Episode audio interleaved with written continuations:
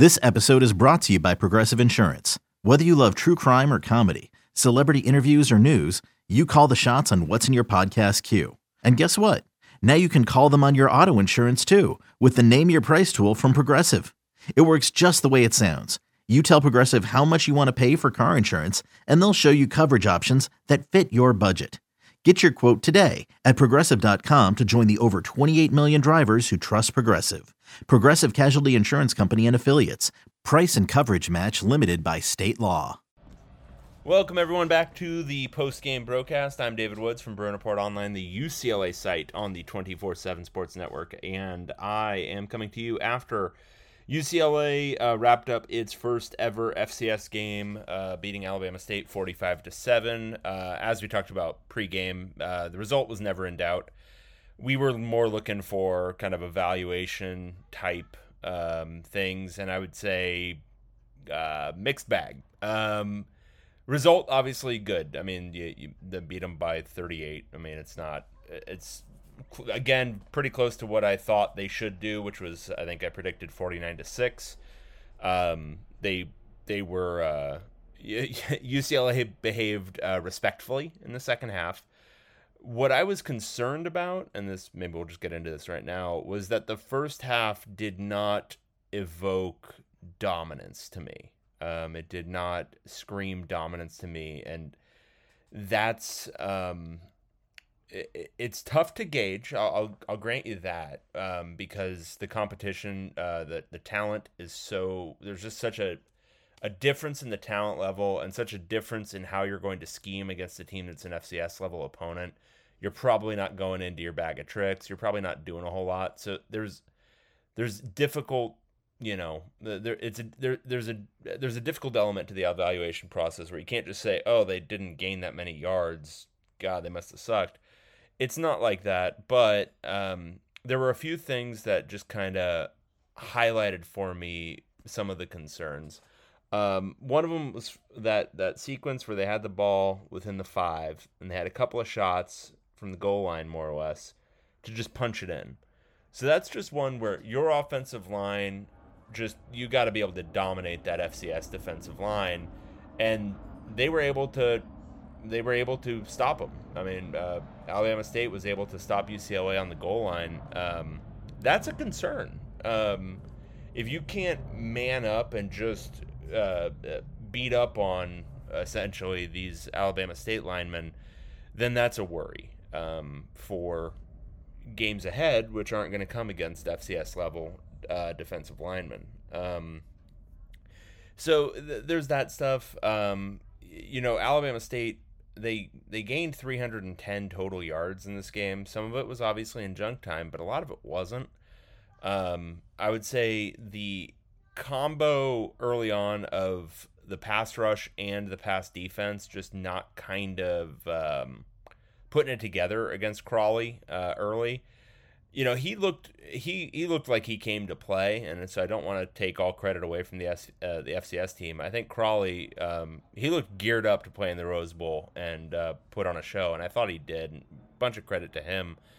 Um, but there were big gaps in the coverage. Um, there wasn't consistent pressure until Laiatu Latu pretty much pinned his ears back and said, "Okay, I'm getting him every time." Um, but like that first quarter, first quarter and a half, it wasn't consistent. And that's again, we're not looking for UCLA to win this game. That's a foregone conclusion. We're not looking for them to blow this team out. That also was a foregone conclusion. What we're looking for is dominance. Are they dominant? And not just in macro, in that they're going to blow this team out. There's absolutely no question about it. But in these very specific areas, and very specifically, the line matchups. Um, are they going to be dominant with their defensive line against that offensive front? And are they going to be dominant with their offensive line against their defensive front? I would say UCLA's defensive line bordered on dominance after a little while, particularly the pass rush. Um, when Latu really started getting going, it was really, really disruptive for Alabama State. Um, but bordered on, wasn't there, just kind of bordered on it. And I would say the offensive line really didn't get to that level. Um, you know, UCLA finished with uh, 220 yards on 38 carries, um, and that's pretty good. But the starter was Keegan Jones, and Keegan Jones had 10 attempts for 33 yards. So before the game got kind of out of hand, uh, UCLA wasn't exactly running the ball really well. Um, so that's uh, uh, you know and this is where we're basically assessing a practice. Um, and there's a lot that goes into it and you know they're not doing a ton of creative stuff in the run game. Granted all that stuff's granted but in this sort of game you should just be able to man up on your dude bowl him over and get six seven yards of pop no matter what. Um, UCLA averaged a hair under six in this game, um, but when the game was still, you know, in those uh, in the first half stage where we were really looking for this, it was that dominance element. Again, not necessarily their ability to beat this team, but that dominance element was a little bit missing.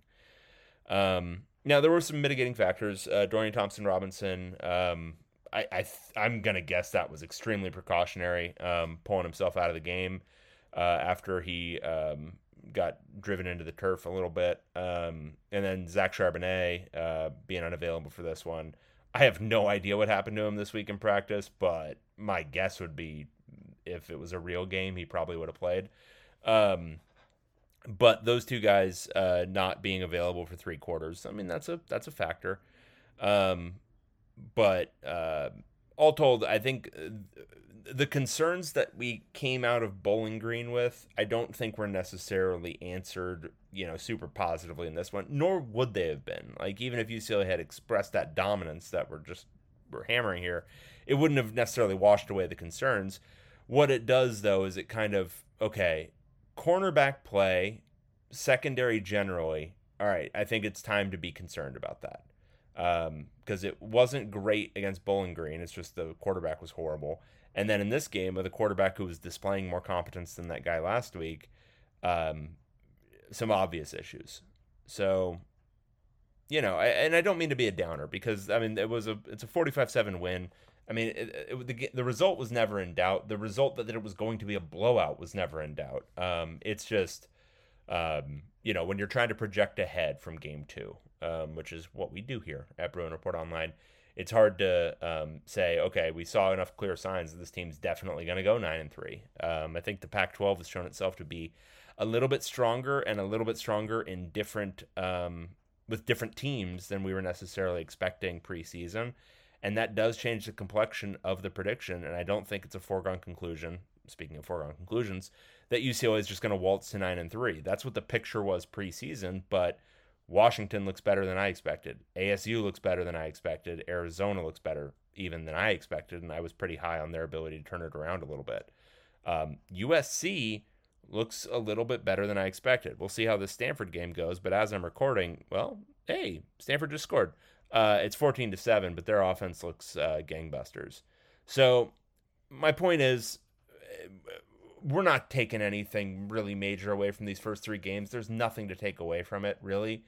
But we would have liked to have seen a little bit more dominance. Um, okay. The rest of it, um, yeah, we saw a ton of running backs in this game, and my big takeaway was I really like TJ Harden. He runs hard. Um, he's got some explosion to him. Um, sort of confirmed what we saw in practice. Um, as you got further away from Harden, it was getting more and more even into the second string of Alabama State. So you got a bigger grains of salt as you go down. But Colson Yankoff, I don't know if it plays against teams with better defenders, but that big body bouncing off tacklers was certainly intriguing. Um, Christian Grubb, um, that was you know in the end stages of the game, but he he showed some stuff, scored a touchdown, great for him. And then Deshun Murrell um, on that last drive with uh, Chase Griffin also ran really hard and looked pretty good. So I think that's more of a reflection of what Alabama State's defense defense was. But um, I think if you were looking for positive signs, um, you know, the, the, T.J. Harden, I would say was a was a was a legitimate one because that that coheres with what we've seen of him before in practice. Um, and then obviously it's just great for the other guys to have a good day being able to play. I mean, that's a good thing about a game like this. And this is why I said pregame on the Twitter space, but just generally, if you've got complaints with the schedule, I think that's totally fine. I don't really have a complaint with playing the FCS school. My complaint is more why are Bowling Green and South Alabama ever on the schedule? Um, but but the FCS school, that one's fine. I mean, doing the F- HBCU thing, that's so cool. like the the whole pageantry of it, and then um, having a sure win on the schedule. I mean, it's why the SEC schools all do it. Um, is great, and the cool part about it is you get to play a lot of dudes. Um, there were a bunch of walk-ons playing in the defense, um, and it's just you know, we get hypercritical on here and we're always, you know, talking about player this or coach that or all that kind of stuff. But like some of these guys are like, you know, they're students who walked onto the team and now they're getting to play football. Um, and they're getting to play in a real game in the Rose Bowl uh, in front of their families. And that's, you know, that's a neat thing to see. Um, and it was good to see, you know, all these running backs get time, but all the like random linebackers that you've, you know, you don't even know what their number is getting in there. And, um, that was all very cool to see. Um, and then uh, in the receiving game, once again, really spread it around. I think one thing I will again highlight is Jake Bobo was targeted three total times and caught the ball all three times. Um, it's uh, it's still very much even in this game, even with the different quarterbacks, still seemed very inside receiver oriented. Um, Kaz Allen, uh, Hudson Habermehl um, got Carsen Ryan, uh, who had another really nice game.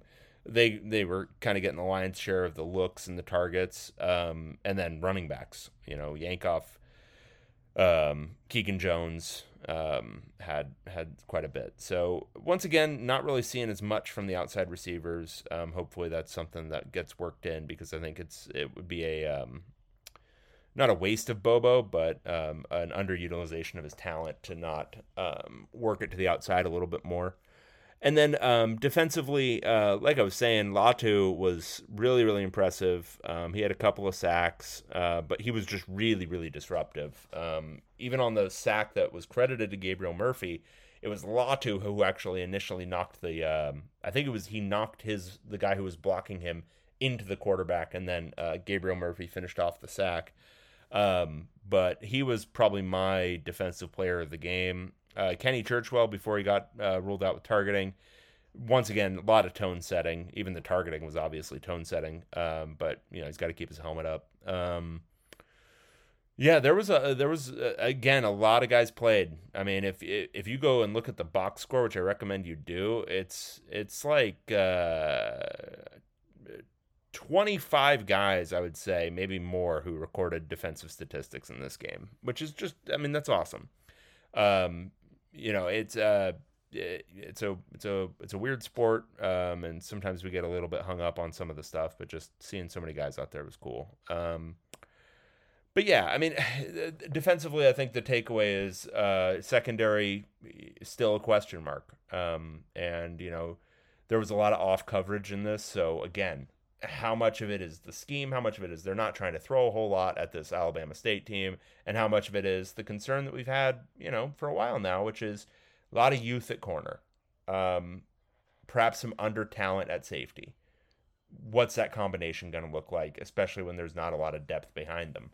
Um, and we didn't see we didn't see anything to answer in the positive in this game, um, and we didn't see a whole lot last week. So you know, we still have to wait for real competition, and I don't think it's coming until Washington. Colorado is, uh, I think Colorado is going to be the worst team that UCLA plays among the FBS opponents this year. I think they're going to be worse than Bowling Green and South Alabama. They're not going to be worse than Alabama State, though. I'd I'd be interested to see what that matchup would look like on a neutral field. Um, Colorado's really bad, so I don't think we're going to know exactly what we're looking at with some of these questions we have until Washington, um, which is probably going to be the first real opponent of the year. Um, so all told, I mean, it was it was everything it needed to be. Um, it was a blowout win. They got they're they're two and zero. Oh. Um, they needed the win to you know continue on this uh, this merry path through this week, very weak non conference schedule. Um, just you know, still walking away with similar questions to what we had after Bowling Green, but